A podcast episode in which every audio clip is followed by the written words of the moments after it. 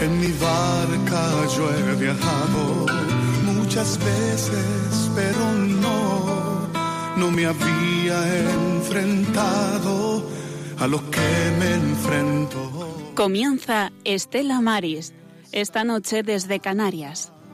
No puedo continuar, necesito quien me ayude, no puedo más. Mi barca se está hundiendo y nada yo puedo hacer, pues no tengo la experiencia que tendría. Hola, buenas noches, sean bienvenidos a un nuevo espacio de eh, Estela Maris, en este caso ya la edición 291, parece mentira cuando comenzamos el programa, ¿verdad Juan? Hace unos cuantos años, hace, van- han hecho ya nueve años, ¿eh? el pasado eh, 8 de octubre ya hicieron los nueve años, sí, efectivamente. Pues nada, gracias a los colaboradores y a la audiencia que fielmente nos sigue. Vamos a aprovechar para saludar no solo a la audiencia, sino también a las personas presentes. Por ejemplo, tenemos a Monse. Hola, buenas noches, buenas noches a todos los, a todos los oyentes y gracias por esa audiencia tan fiel de cada miércoles. Y como cada miércoles, cada, cada 15 días, pues les invitamos a subir a este barco de la Virgen. Si quiere ser parte de nuestra tripulación, pueden llamarnos al 91005 9419 o escribirnos un correo a estelamaris1 arroba radiomaria.es y también en nuestra sala de máquinas mm, Mila y, y Paquita González. Bueno, pues eh, ya sin más preámbulos, eh, soltamos amarras y comenzamos nuestra singladura. Pues como todos nuestros amigos, buenas noches queridos amigos, una nueva, una nueva edición con ustedes. Hemos agotado un mes de este nuevo año y ya casi queda apagado el eco de las campanadas del fin de año. Estamos ya en febrero, en el que se nos hace una llamada a la solidaridad con el tercer mundo y la liturgia nos invita, nos invitará a recordar la conversión que ha de formar parte de nuestro vivir diario. La vida en el mar permanece casi indiferente a todo ello, pues sus ritmos apenas son afectados por, el de la vida eclesial, social y cultural. En la mar no hay fiestas, hay que subrayarlo. Tan distinta es de la de tierra que hasta las estaciones se suceden cuando navegas cruzando los paralelos y los días se alargan o acortan cuando lo haces atravesando los meridianos de oriente a poniente o al revés. En nuestra singladura de hoy, que titulamos Vidas en el mar, haremos un recorrido por la vida de un marino que ejerció como jefe de máquinas y, como es criterio de esta sección que reseñamos, se jubiló en el mar. La historia de una persona está llena de ilusiones, sueños, esfuerzos, sacrificios, peripecias, y en el del marino, además de todo esto, se abarrota de viajes, barcos, puertos, cartas, llegadas y salidas de adioses y de abrazos. En esta edición 291 queremos tener en un especial recuerdo al padre Gilberto Martín Teisé, quien fuera hasta hace dos años capellán conciliario del Apostolado del Mar de Tenerife, fallecido la semana pasada de modo repentino. Daba clases y los alumnos lo llevaron al hospital afectado a algún problema. Iniciamos pues esta edición con la oración que a modo de bocina anuncia la salida a la mar del barco Estela Maris y con la que suplicamos al Señor por el alma de Gilberto y además por su atención y cuidado a la gente del mar y su familia, por el apostolado del mar y por la unidad de los cristianos. También queremos tener un recuerdo para nuestro querido amigo eh, Domingo González Joyanés. Bueno, pues como solemos hacer en la vida normal, antes de empezar un viaje, pues nos encomendamos. Así que vamos a tener nuestro momentito de oración con María Luisa. Vamos a poner una musiquita suave que nos invita a- al recogimiento.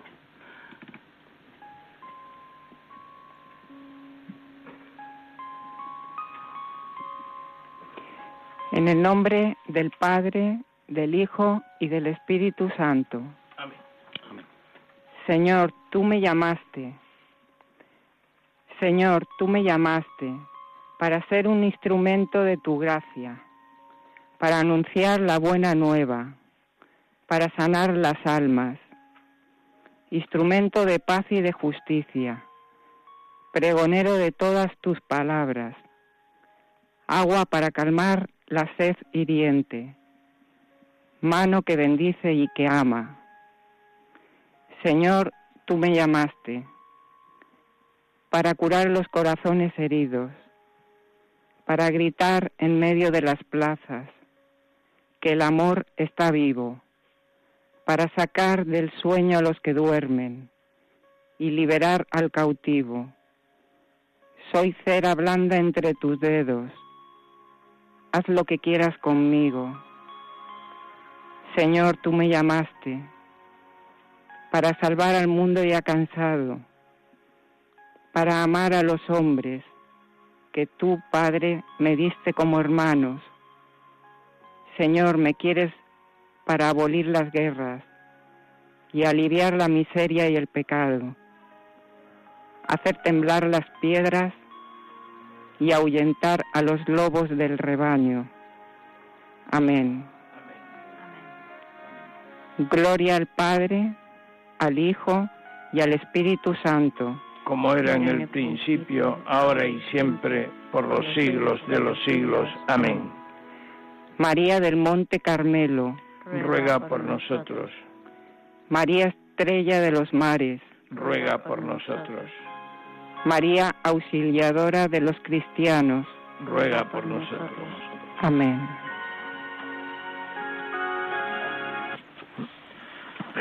Bueno, pues gracias por esta, por esta estupenda oración.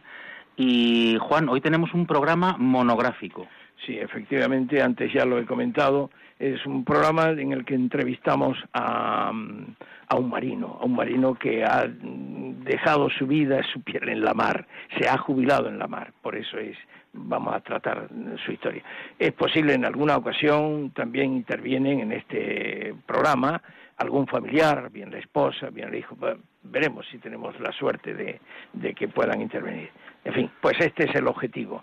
Y la persona que vamos a entrevistar se llama Eso Castor Dócil Felipe, jefe de máquinas de, de Coruña. Eh, Juan, yo, yo, tengo una pregunta. Eh, tú que tienes experiencia de haber eh, embarcado y demás, ahora que ya, mm, eh, bueno, se acerca la, la Pascua, está ahí asomando la patita, que nos invita a la conversión, a la reflexión. Eh, a los marinos embarcados, ¿cómo les va todo esto? Nada, nada.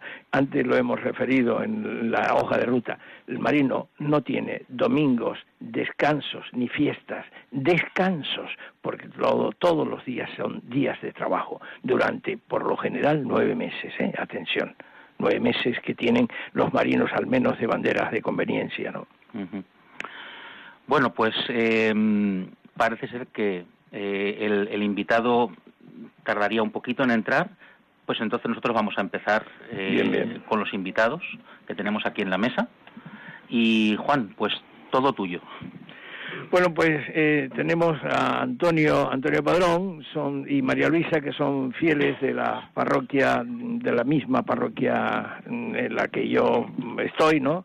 Y, bueno, pues les he invitado a participar en el programa de hoy para que vayan conociendo el apostolado del mar y puedan colaborar, ser colaboradores mañana de, de, del mismo, ¿no? Y también está una ya um, veterana, digo veterana porque nos conoce de hace algún tiempo, Elena Beatriz, eh, antes he citado a Antonio Padrón y me quedó por confirmar el nombre de María Luisa, ¿no? que es la que ha recitado la oración. Y, y Elena es la otra invitada que ya es veterana. Pues eh, tenemos ya el invitado. Hombre, pues muy bien, magnífico. Buenas tardes, Castor, ¿cómo estás? Pues muy bien. Hola. Estoy esperando porque, pero voy a estar solo. Bueno, Los familiares, pues como disculpen este hoy por ahí no, se va a Eh, poner porque mi mujer no quiere Sí, sí. Ah, de, de poner. Castor, te le escucho muy bajito. ¿Podría, por favor, mm, subir el tono de voz? Bueno, sí, yo puedo gritar, por entonces. No, eso, eso es. tampoco se trata de eso, no, pero ya le escuchamos perfectamente. Buenas tardes, Bien, ¿cómo está? pues entonces digo que mi mujer no va a participar porque Bueno. no quiere. Bueno, no te que no, que ni hablar. Bueno, angustia, nos veremos. es un encanto, angustia, además, sí. bueno, no. Fuera para hablar de tú a tú todavía, pero así. no hay manera. Bueno, no te preocupes. Ella está oyéndonos seguramente. Eh, Castor Dócil Felipe, Felipe, eh, jefe de máquinas, tiene nuestra edad, 74, digo, tengo nuestra edad, mi edad, la mía no. somos, eh, y Castor, además, esto es curioso, eh, ya de todas maneras nos lo contará, ¿no? Él se jubiló en la mar, por eso eh, él es de los privilegiados de este programa de Vidas en el Mar, porque hay historias en el mar, pero son para marinos que han tenido un trecho amplio en la mar, pero que no se han jubilado. Así que mm, este es, él nos va a contar parte de su historia y es comentar nada más sobre él, pues es, es obvio, ¿no? Porque él nos lo va a contar nuestros cuestionarios. Bueno, Castor, pues primero agradecerle que esté en antena. Y yo quería preguntarle antes que nada eh, de dónde de dónde nace eh, su, su, vocación marinera. ¿Tenía usted antecedentes en la familia o fue una cosa completamente nueva? ¿Nos puede contar? Fue yo eh, esto lo, lo he empezado cuando he llegado a la Marina de Guerra allí había chicos que estaban haciendo la mile como yo, pero ellos eran estaban eran estudiantes o eran ya gente que estaba navegando como como como como oficiales en la marina mercante y ellos me metieron en la en magín esto y además no sé, fue así, esto ha sido solo lo que me ha llevado a estudiar náutica, esto solo, porque ellos me, me han llevado poco a poco a esto. Para mí era absolutamente desconocido. Tú habías estudiado para magisterio, ¿verdad? Esto es lo que sí, había hemos estudiado hemos conocido. Había estudiado en Lugo y en Valladolid, sí. Y bueno, por la chuleta que me han pasado de máquinas, ¿no? Sí, sí, no he estudiado máquinas porque la mayor parte de los que me estaban hablando allí y los que me influyeron fueron eran de máquinas. Yo no tenía absolutamente idea de que era lo uno ni lo otro, o sea, no sabía nada, absolutamente nada estabas en la mili y por eso es importante subrayar el detalle, ¿no? Y claro, en la mili te viste con gente que había estudiado y ellos ellos te metieron en este en este lío. Sí, eso. sí, eh, bueno, un lío, no sé, porque lo que lo que pasa es que yo tenía un grave problema, no quería ser no quería ser eh, maestro, vamos, en una palabra. No no por nada, sino porque a mí los niños me gustan mis hijos y me, y me gustan mis nietos, pero los niños los niños me cansan al final y entonces eso no podía ser. Yo no, podía ser un mal No le pasa eso a Angustia, ¿eh? No le pasa eso a Angustia. No, no, a ella no. eso me pasó a mí, sí. Eso es un gran problema porque he tenido problemas con mi padre y con mi madre por culpa de que ellos querían que estudiara, que estudiara, que bueno, que, que me dedicara al magisterio, era lo más fácil que, que podía haber hecho. Pero yo no, no me he resistido y he dicho que ni hablar del peluquín, eso es verdad. Y bueno, quise. Y bueno, una vez ya resuelto el trámite de que no te gustaba la docencia, eh, ya eh, inicias tu, tu carrera eh, marítima y, y, qué actividad profesional es la que desarrollas. Elegí máquinas por estudiar, eh, por estudiar aquellos que estaban allí, por me indujeron a ello. Yo no sabía que era náutica, Náutica sí, pero náutica no sabía nada, ni que había, aquí ya había tres, y yo no sabía ni uno, ni otro, ni otro. Y como aquellos eran de máquinas, pues sí me hice de máquinas. Como si fueran de todos de puente, pues María de puente. Pero no, eran de máquinas.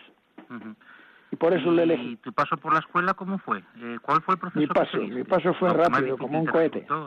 Bueno, vamos a ver, estando en la Marina de Guerra hice el curso, un curso de ingreso o no sé cómo le llamaban, la verdad es que no me acuerdo ya. Lo hice estando en la Marina de Guerra. Y, y lo hice, pues fue muy fácil, lo hice, lo aprobé y punto pelota, y ya está. Perdona, Francisco, este, eh, Castor, ¿ya tú habías hecho magisterio? Sí.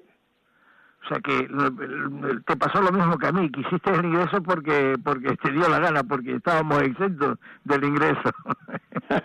no, porque a mí me dijeron que había que hacerlo y lo hice. O sea, realmente había un montón de gente, yo no sé cuántos había, había un montón. Yo no, la verdad es que yo lo único que hice, llegar, hice el, el, rellené todo, lo, lo, hice lo, lo que me pidieron, y los entregué, más fue así todo corrido y luego cogí me marché y listo, y me aprobaron y ya está. Mi padres o mis hermanos, sé quién fue a coger las, los papelitos y me dijeron que estaba aprobado y punto, porque yo he tenido que volver rápido a, al Ferrol, que era donde estaba.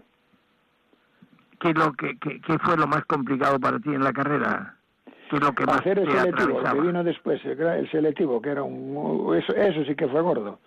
Además que terminé la Marina de Guerra y automáticamente yo no podía estar pues, tampoco tirando mucho de la, del dinero de mis padres. Entonces tenía que decidirme porque porque no el, estudiar la segunda carrera que conste que le pedí pregunté a mi padre si podía hacerlo, pero lo que para mí era un problema era cargarles mucho. Entonces yo lo que he hecho, he hecho selectivo, el selectivo que fuera era muy muy duro el, el, el curso ese, y entonces lo hice de la siguiente manera, yo me jubilé, digo, me, me, me, me dieron la licencia en el mes de julio, primero de julio, por ahí, primeros, y me examiné en septiembre, y así aprobé con el número 3. Y estudiaba pues desde las 7 de la mañana hasta las 22 horas, todo menos menos el sábado y el domingo que me iba a casa y iba a misa, normal el domingo. El sábado no, pero el domingo sí. Que dicho sea de paso y aprovechando esta, esta afirmación de Castor, él y su mujer son personas creyentes, creyentes. Francamente, mm, estamos de enhorabuena por ello. Absolutamente, eso sí que es verdad. Y Pero eso es lo que, lo que realmente puedo decir.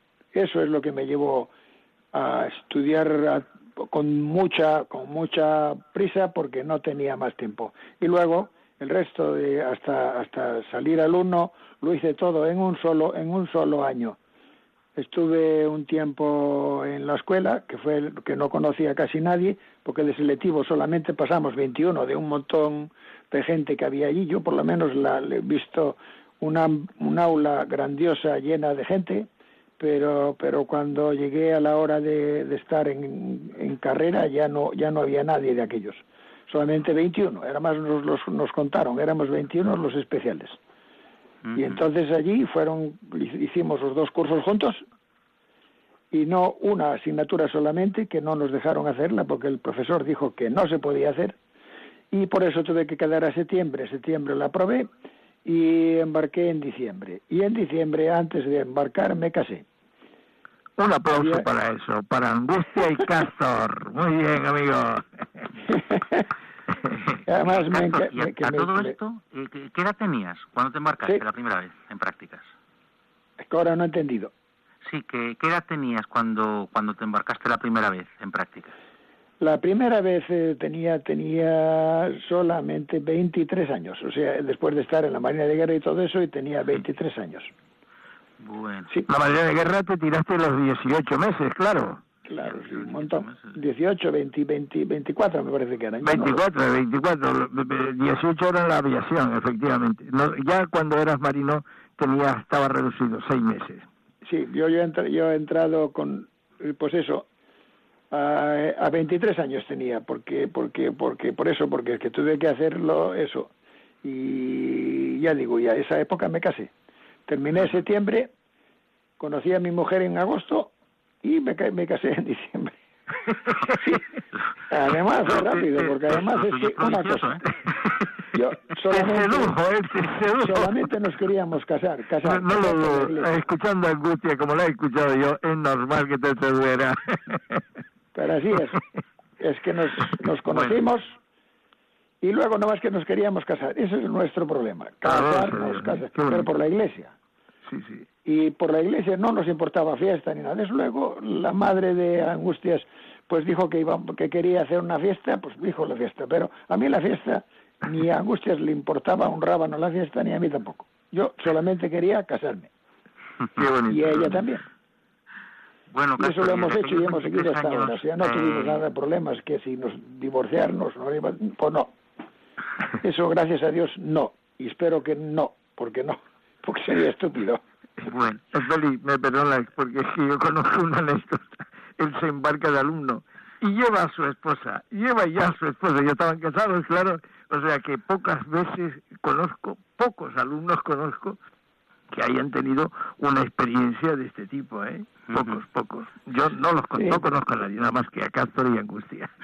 Pues yo sí, sí, sí lo sé, porque embarqué en el que era en el mototanque, como le llamaban en aquella, en el Piélagos, en prácticas de que era de motores, que fue una bonita etapa de nueve meses, que, pero con la guerra del Sinaí en medio, o sea, la guerra ah, la guerra de que, que, se cortó el ir al Pérsico. Nosotros nos quedamos, íbamos justo para invocar el canal y nos mandaron la, ¿cuál era? El, Ministerio de Guerra, o el Ministerio de, de, la Marina, que nos mandó a dar la vuelta inmediatamente. Para Navegaron por debajo, por, por el... Sí, porque si no nos quedábamos dentro del, dentro del canal. Claro. Y entonces dimos la vuelta y nos quedamos allí. Y eh, además eh, estaba mi mujer, mi mujer conmigo, o sea que estuvo bastante, bastante, bastante tiempo. Muy bien. Y luego estuvimos en el Mediterráneo todo el tiempo. Sí, luego hicimos, hicimos el Mediterráneo, eso fue lo que hicimos. Desde aquellos 23 años en los que se embarca por primera vez, pasa toda su vida en el mar, porque de hecho se ha jubilado eh, en el mar, por así decirlo. Eh, ¿qué, recuerda en general de su tiempo en la mar? Eh, ¿Qué recuerda de modo especial? Yo es que primero que lo, lo, de lo del alumno me lo pasé bien. El único que no ganaba dinero, vamos, que no se ganaba nada. Y no tenía tiempo para nada, porque estos barcos estaban solo un poquito tiempo en puerto. No teníamos tiempo. Lo único que teníamos que ir, salir, eh, comprar la comida, porque allí nos daba muy mal de comer. La verdad es que era mala y, y, no, y lo, único que teníamos el pensamiento de salir a la calle, salir, comprar y volver. Y en el tiempo del en el verano de, de ese de, ese año, pues embarcó con nosotros un jesuita belga que estuvo con ah. nosotros, era amabilísimo, era muy buena gente. Él era que, que, que, que hacía la misa los domingos y nos invitaba a todo el mundo y todo el mundo íbamos allí eh, fue muy hermoso también ese, este, pero, pero me ganó al ajedrez y me vapuleó de tal manera que no volví a jugar nunca más. Oye, eso de la misa es una excepción, porque nosotros confirmamos que efectivamente los marinos no tienen ni domingo, ni descansos, ni día de fiesta, ni nada, ¿no? O sea que no, ya, ya lo he oído, pero yo, nosotros tuvimos ese, ese sacerdote que vino ahí y luego volví a tener cuando ya era oficial en un frigorífico, allí también llevamos otro jesuita, pero en aquel caso español.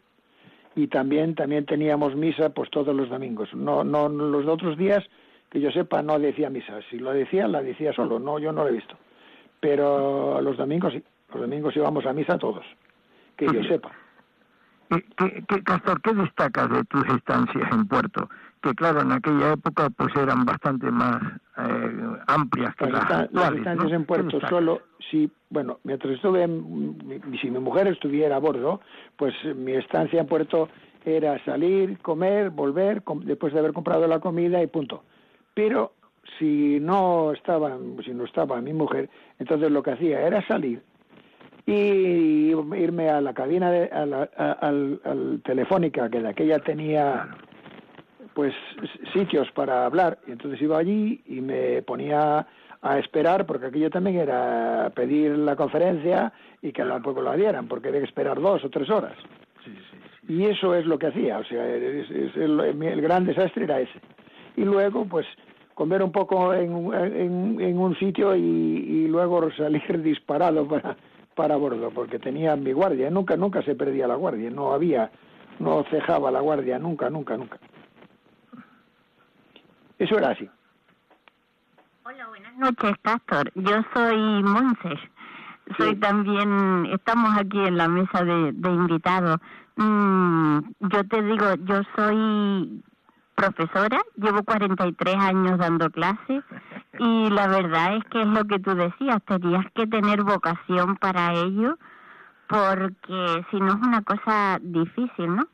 Pero también hay que tener mucha vocación para ser marino. Sí, yo lo sé, pero ya es que esto lo tenía escrito ahí arriba, pero eso no, no lo he dicho. Yo he estudiado esto porque me dijeron que se ganaba mucho dinero. La verdad es que gané dinero, pero pero el mucho, el mucho, pues va a ser que pues va a ser que no tanto. Sí, gané dinero, la verdad, pero pero no sé. Eh, para que mis hijos estudiaran lo que les diera la gana y para esas cosas, pues sí, yo no les he quitado. Si no han hecho más es porque no quisieron, porque yo no he, nunca he quitado a ninguno de estudiar lo que quería.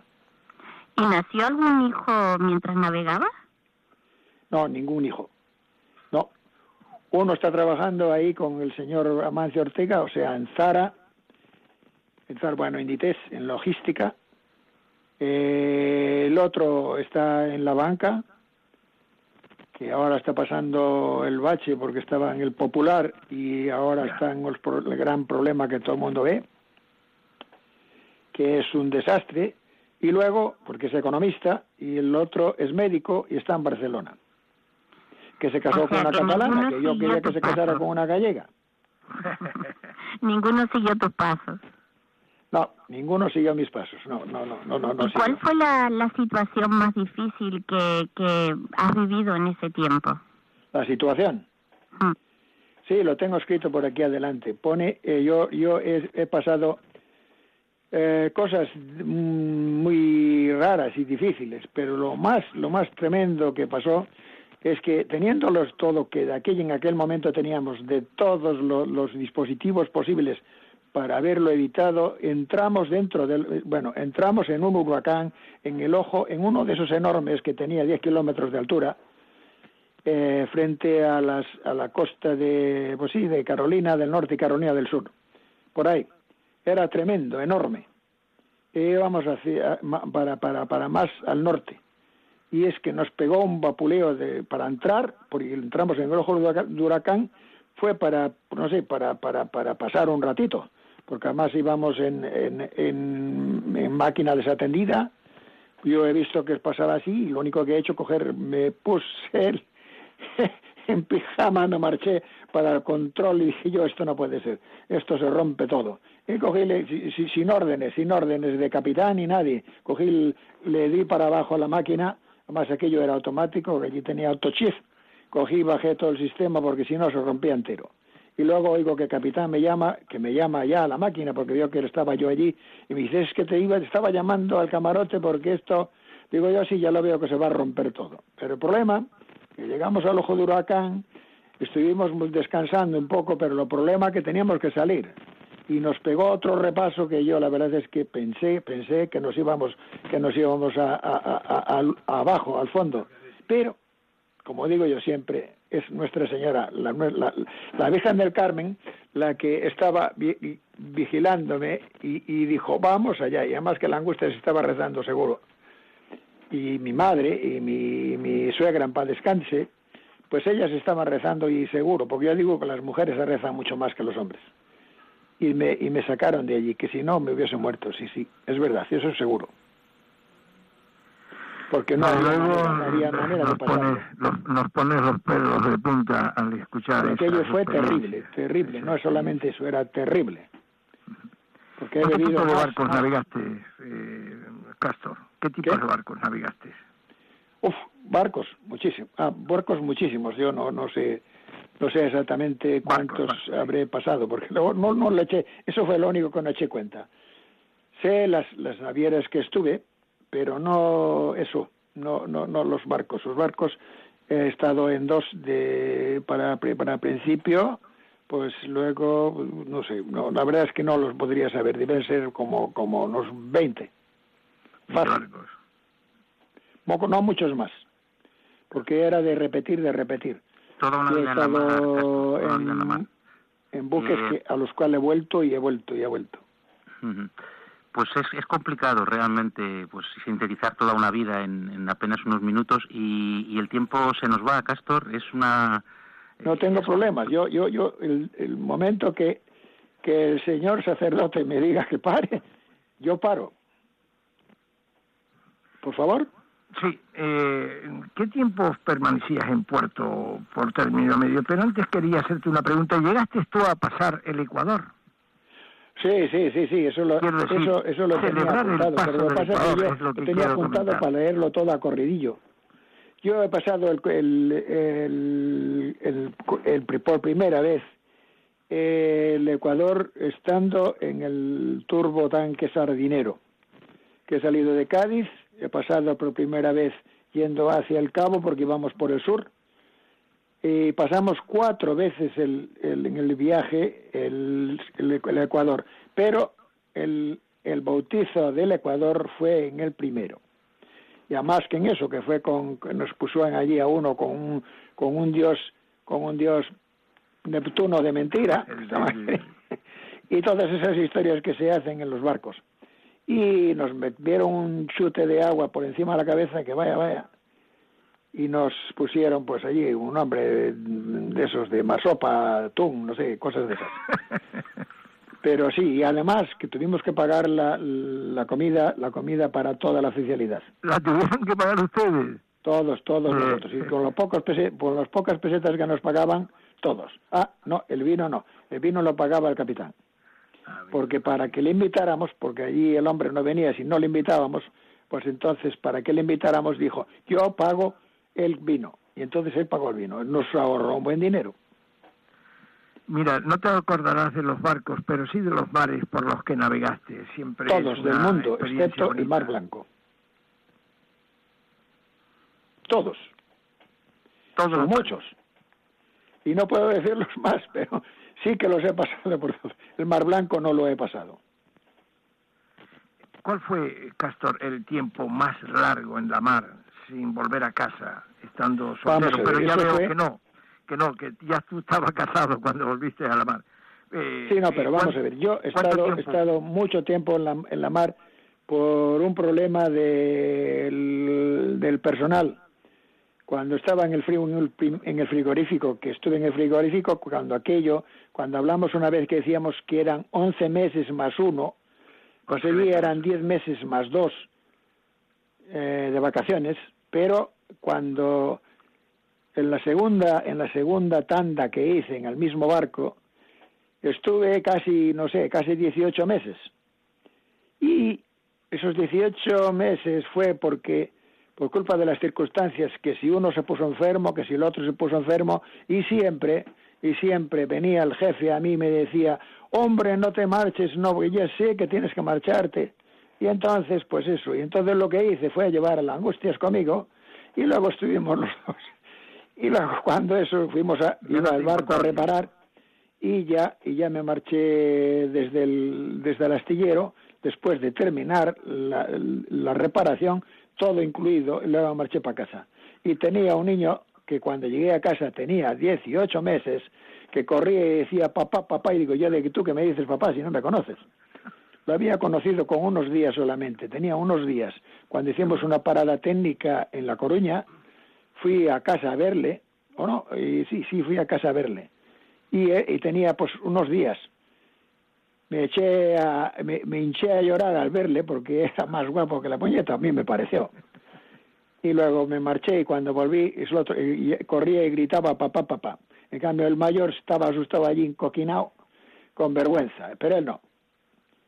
Eso es así. Vamos a interrumpir unos un par de minutos, Castor, tú sigue ahí atento para escuchar un poco de música y entrevistar, a hacer algunas preguntas a unos invitados que tenemos acá. Muy bien. Tú sigue atento, ¿eh? Muy bien. Gracias.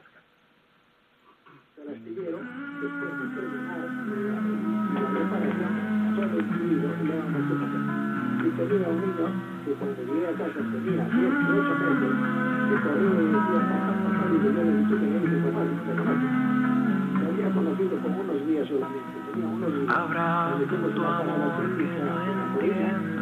Sé que sanaré a su tiempo. Bendito seas, Señor, en tus brazos dormiré. Descanso en ti, descanso en ti, descanso en ti, descanso en ti.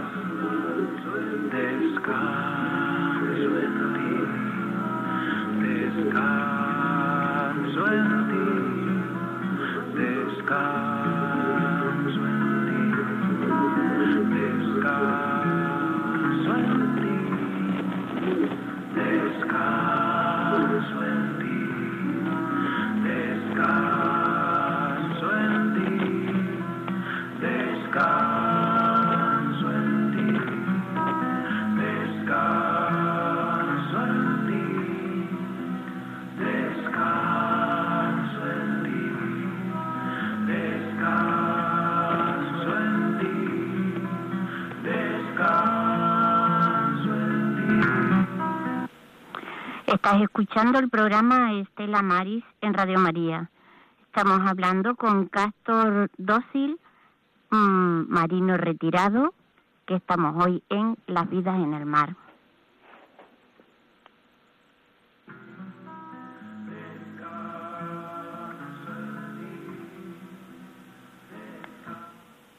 Bueno, con nosotros están también, eh, antes lo hemos dicho al, al inicio, Antonio Padrón, Elena eh, Beatriz Hernández y María Luisa.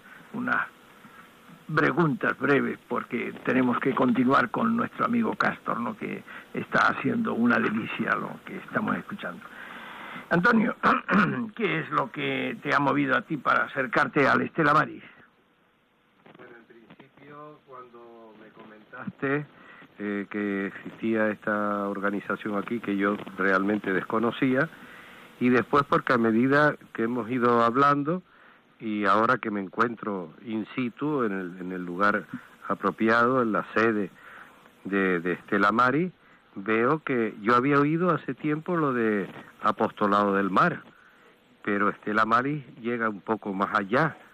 Y cuando estoy viendo los problemas reales de, de los, de los marineros en los barcos, los problemas que tienen de no ver a su familia, de pasarse X tiempo y que no quiero enumerar ahora, tantos y tantos eh, problemas que son realmente eh, desconocidos para nosotros o que no hemos caído en la cuenta de, de que todas estas personas están sufriendo por, por, por todos estos problemas. Y nosotros qué hacemos y que estos señores nos, nos alegran la vida con el transporte de cosas esenciales para nuestra vida propia y que nosotros no hacemos nada. Entonces ahora he caído en la cuenta, yo creo que lo mismo que yo, hay infinidad de personas, amigos míos, parientes, eh, desconocidos, que tampoco, como el caso mío, no han caído en esta cuenta. Y yo quisiera colaborar en lo que pueda, mientras Dios me, me lo, me lo conceda, para que la gente llegue a conocer cuál es el verdadero problema de este apostolado del mar y que hagamos algo, tenemos que hacer algo porque esto está eh, que, no que no acaba de terminar. Gracias. Gracias, Antonio. Como vamos a ser breves, María Luisa, vamos a, eh, María Luisa es la otra hermana de la parroquia de la comunidad del Puerto de los Dolores, que, bueno, están, las hemos invitado a colaborar en- con el Apostolado del Mar en la labor de acogida. María Luisa, eh, de las dificultades que puedes conocer de la vida de los marinos, ¿qué es, qué es lo que tú destacas de, de esas dificultades que tú conoces? No, no, no las puedes conocer ampliamente porque eres Porque recién acabo- llegada, efectivamente. Pero ¿qué es lo que tú destacarías como más complicado? Sobre todo eso, que tienen que estar separados de la familia y de los hijos.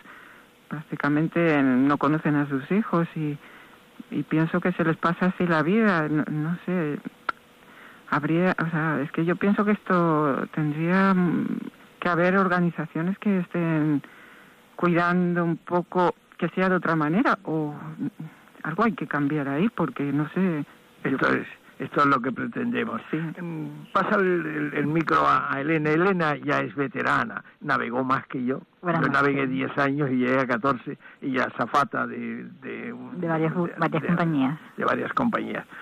Eh, ¿Qué otros aspectos entiendes, eh, eh, crees tú como marino, más deficitarios del, que tiene la gente del mar? ¿Qué otro aspecto? El, que, el que a ti te ha parecido más, más duro. El más duro, lo que comentaba María Luisa, el estar separado de la familia, el perderte, yo que soy madre, perder momentos de mi hijo, de sus primeros pasos, sus primeras palabras. Los aniversarios. Los aniversarios. Sí, sí, no hay fiesta, no hay descansos, no hay... Exactamente. es tremendo, es tremendo. Los domingos de los que habló Castor y que tenía, esos son excepcionales, que tenía un sacerdote que... Sí, eso es excepcional. Eso es excepcional. Ni siquiera... En los cruceros que navegué también, sí había sacerdotes y teníamos misa y, y estaba ese servicio y... Pero en muchos barcos que estuve, pues no, no, no estaba ese servicio. ¿Qué es, Antonio, qué es lo que se transporta por el mar y es imprescindible para la vida en tierra actualmente? Bueno, yo pienso, yo pienso, como todos sabemos, que el petróleo es lo que estamos viendo ahora, pues todo lo que se mueve, toda la, luz, eh, los automóviles, las maquinarias, y, y, claro, todo eso se hace a través del mar, porque por aviones sería interminable eso. Yo pienso que sería eso. Y después, a continuación, le sigue, pues, ciertos tipos de comestibles que hay que traer desde un lugar remoto hasta otro lugar y que muchos de los comestibles de este tipo en algún momento escasean en un punto y tienen que ser traídos de, otro lugar. ¿Es consciente, Elena, mm, que la, eh, es consciente la gente de tierra de que su bienestar depende en gran medida del trabajo de los marinos? Creo que no. Considero que que no son conscientes del trabajo de los marineros que están todo el día en la mar para nuestro servicio, para el, servicio de, la gente de tierra. ¿Y tú qué opinas en ese aspecto, María Luisa? ¿Qué opinas? ¿Crees que la sociedad es consciente del tremendo esfuerzo que significa ese bienestar, ese bienestar que nosotros disfrutemos? Disfrutamos. Pues yo creo lo mismo, que eh, nadie se para a pensar esto y está todo el mundo... Yo creo que nadie lo piensa, porque es que yo tampoco lo pensaba. Así que pienso que, todo, que, que nadie se pregunta por qué funciona todo tan bien en el sistema, pero seguramente que hay un tanto por cien grande que es por, por los barcos. Ahora me estoy enterando. Y muy especialmente en las islas en nuestras Islas Canarias y cualquier territorio, sean islas separados, es, más necesidad, más necesario el trabajo de, los marinos. Pensable, porque son islas, o sea, aquí todo tiene que venir de fuera. Eh, bueno, un criterio que, sí que maneja mucha gente es eh, la peligrosidad de, la vida en el mar. Es decir, a nadie le es ajeno, pues, eh, naufragios de pesqueros, naufragios de cargueros, eh, y, teniendo en cuenta que este dato se, se, maneja, es conocido, eh, aún así la gente no valora eh, el trabajo del marino, resulta sorprendente. Sí, está como silencioso, o sea, nadie, esto no se oye nada más que cuando pasa algo como lo de que capturan algún barco en Somalia o en tal, entonces es cuando ahí yo también me he dado cuenta, pero vamos, luego parece ser que cuando no pasa algo grave, pues eh, no nos damos cuenta de, lo duro que debe ser esto. Están entre la, naturaleza que les puede... Acabamos de escuchar la historia de Castor en, con el huracán. Por eso.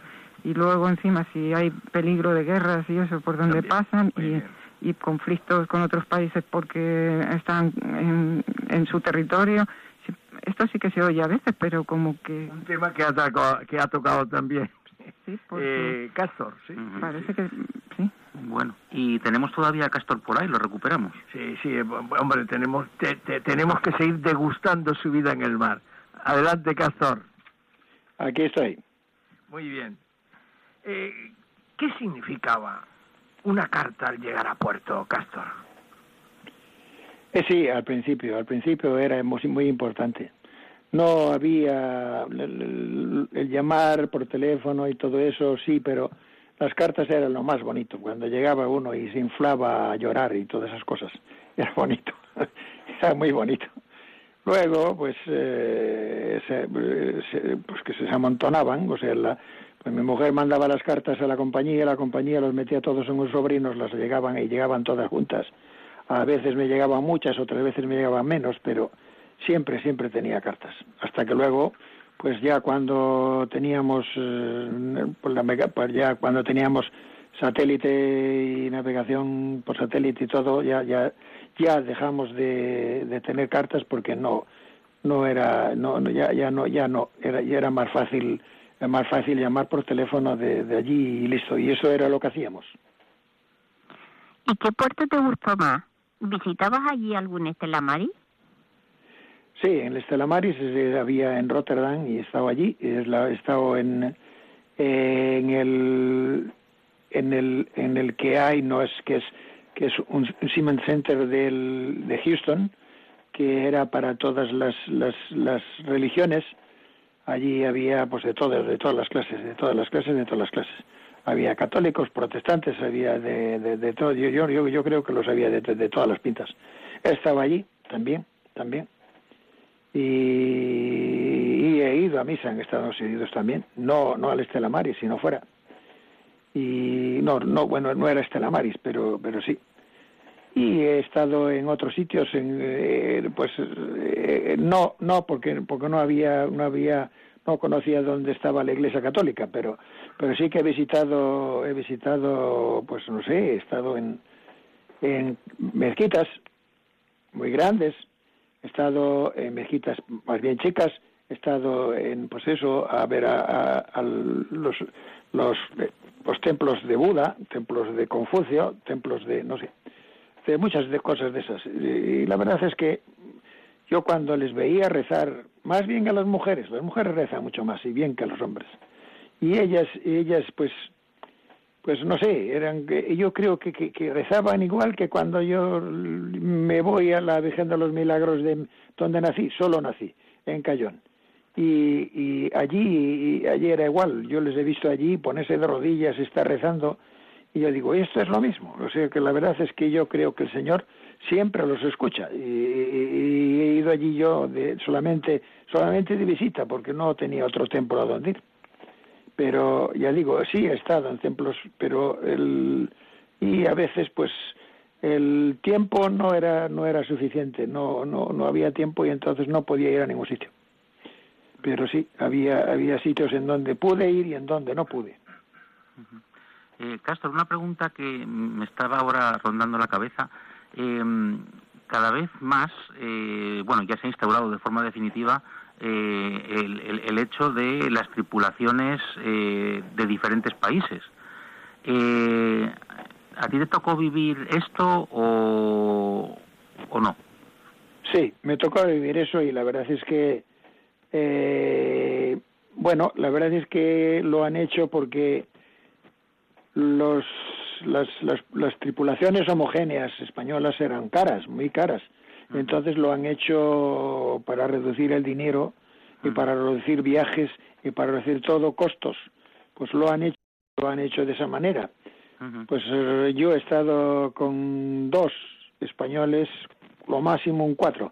O sea, si era el capitán y el jefe, y luego había a lo mejor los primeros, pero que ya luego tampoco ya no venía pero el, dos personas que cobrábamos mucho y los demás todos cobraban poco y todos estaban 11 meses a bordo y luego los mandaban para casa y a lo mejor volvían o no volvían. O sea, eso es una cuestión que ellos no tenían nada fijo. Uh -huh. He estado con filipinos, he estado con coreanos, digo con coreanos, he estado con, con peruanos, he estado con chilenos, y siempre lo mismo, dos españoles, máximo cuatro, y el resto, pues todos de los demás. -huh. Y cobrando muy poquito, la verdad es que cobraban muy poquito. Bueno, Entre 400 y 800 dólares eso es lo que cobraban. Yo conocí, yo con los salarios de un birmano de 350 dólares. Esto fue el otro día, ¿eh? No creas que... ¿Cuánto? Eh, Castor, y bueno, me imagino que, claro, eh, al, al hilo de, la, de las tripulaciones heterogéneas, me imagino que más de una anécdota tendrás. Bueno, sí, sí, pero y, y tengo una muy muy hermosa porque digo hermosa porque tuve que coger y actuar, he sido yo porque el capitán no quiso actuar porque teníamos allí a un chico en la máquina que era filipino que le falleció su padre y su, su mujer había costeado ella la enfermedad entera de su padre mientras él estaba allí porque no había nadie que tuviera dinero para pagarla para pagarla el médico, las otras cosas, las medicinas, todo lo pagó ella.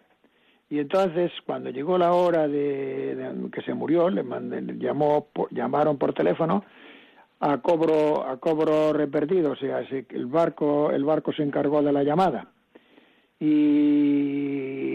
y la mujer le decía que no volviese a casa, que no volviese a casa porque no tenía ya dinero, que tenía que pagar el sepelio y que no les llegaba más el dinero que luego no iban a poder comer ni sus hijos ni él si iba para casa.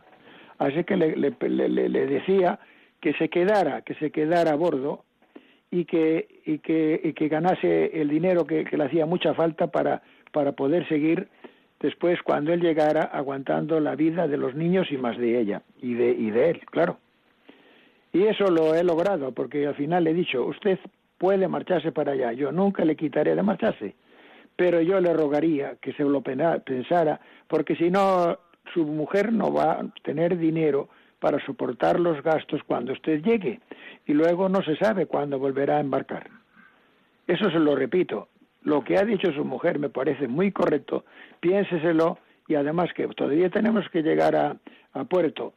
Tenemos que, tiene, bueno, tiene que cogerse el avión y luego que es un viaje muy largo desde Estados Unidos y cuando llegue allí ya no hay nada. Yo creo que es mejor que se quede con nosotros, si a usted le parece bien. Y él ha aceptado al final, con, llorando, llorando, porque es normal, yo, yo lo entiendo. Pero llorando y todo me dijo, bueno, pues me quedo porque, porque, porque, porque la verdad es que no vamos a tener dinero para vivir en mi casa. Y se quedó. Qué duro.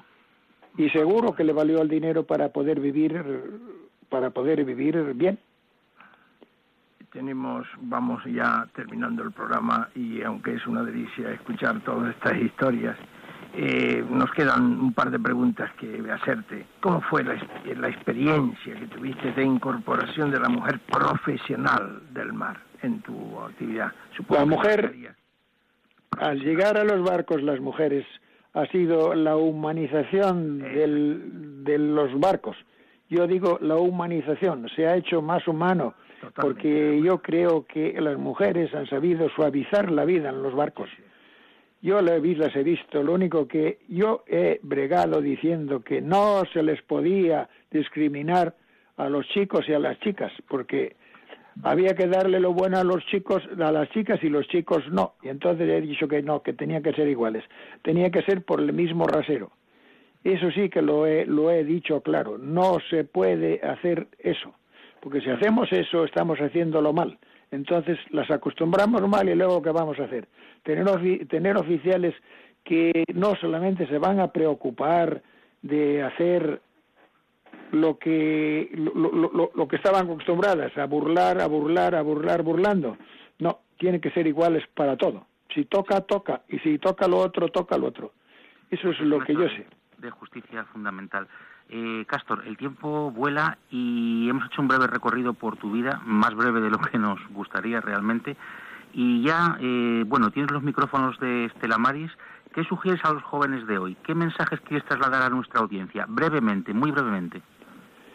Ay, a los jóvenes de hoy. Yo les diría que piensen más en, en Jesús y en María. Eso es lo que yo diría ahora todo es ateísmo, ahora todo es, ah, no sé, se han, se han ido por, por, la, por las ramas y yo creo que devolverían volver a, al camino al camino ese.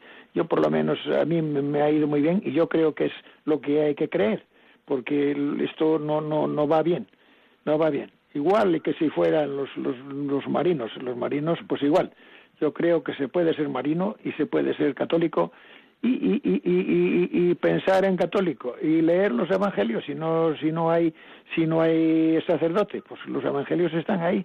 Y si no la Biblia llevar la Biblia va allí en la maleta que no cuesta mucho y leérsela. Eso yo creo que es maravilloso. Y si no la tiene uno en en castellano la compra uno en inglés y ya está porque así además de paso le vale para para estudiar. Pero para mí para mí yo creo que ser católico es lo más grande que me ha podido suceder. Y además soy de los que soy R que R, porque yo así, así, así lo, lo, lo entiendo.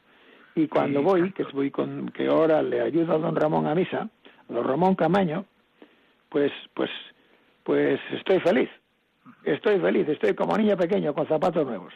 Castor habla con conocimiento de causa porque no ha salido en toda este, esta entrevista una situación de enfermedad que él tuvo y donde tuvo a su esposa, a su suegra en la oración. Por eso ella tiene, él habla con esta experiencia, con ese conocimiento de causa. Querido Castor, muchísimas gracias, muchísimas gracias por todo y también a tu esposa que seguro que nos ha estado escuchando y bueno pues porque se tiene que ponérselo una o dos veces más para escucharlo nos complacerá volverte a tener en, en esta en este programa un abrazo Castor bueno, pues ya con la hora encima saludamos a nuestros invitados. Muchísimas gracias por haber compartido con nosotros su tiempo. A la audiencia, gracias por estar allí y hasta la próxima. Voy en busca de otros barcos que se pierden en el mar. Hay espacio suficiente, todos se podrán salvar. Y seguridad completa, me acompaña el capitán. Así concluye Estela Maris, hoy desde Canarias. El